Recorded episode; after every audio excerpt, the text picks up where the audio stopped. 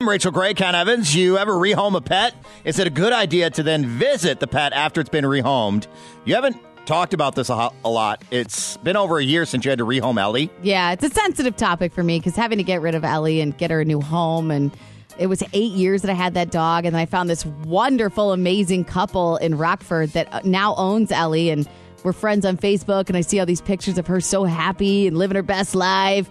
I feel terrible that I haven't gone back to see her, but They I gave you an open invite when you dropped they her did. off, right? They said anytime you want to, just let us know. We're home at da da da da. Like you can come over. But they told me that while I was literally sobbing in their kitchen with my husband, who was also crying because we had to drop that dog off.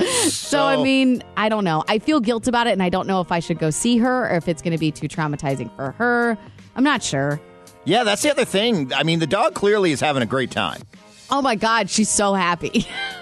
Like even your even your vet is like, this dog's healthier than it's ever been. right. Great Lakes Hospital for Animals still sees Ellie. So she, they were telling me that she's just so happy. She's so happy, but you're not sure if you should visit. Do you want to visit? Like, do you want to see her?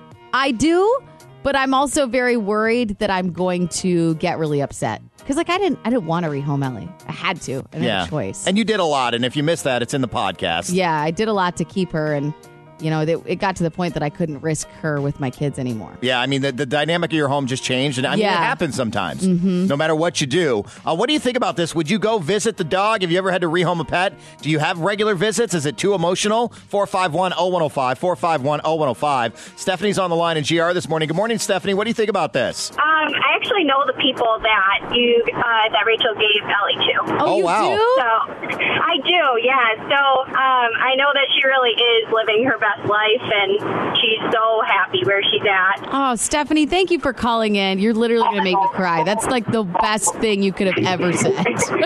Yeah, you couldn't you could not have picked a better family for her. They love and dote on her. She's so spoiled. I know. I've, I've seen the photos online. So, Stephanie, do you think Rachel should go back and visit, or do you think she's going to traumatize Ellie? I do think she should go back and visit. I think that Ellie will be just fine, and if she does get upset, she's so loved there that she will get over it quickly.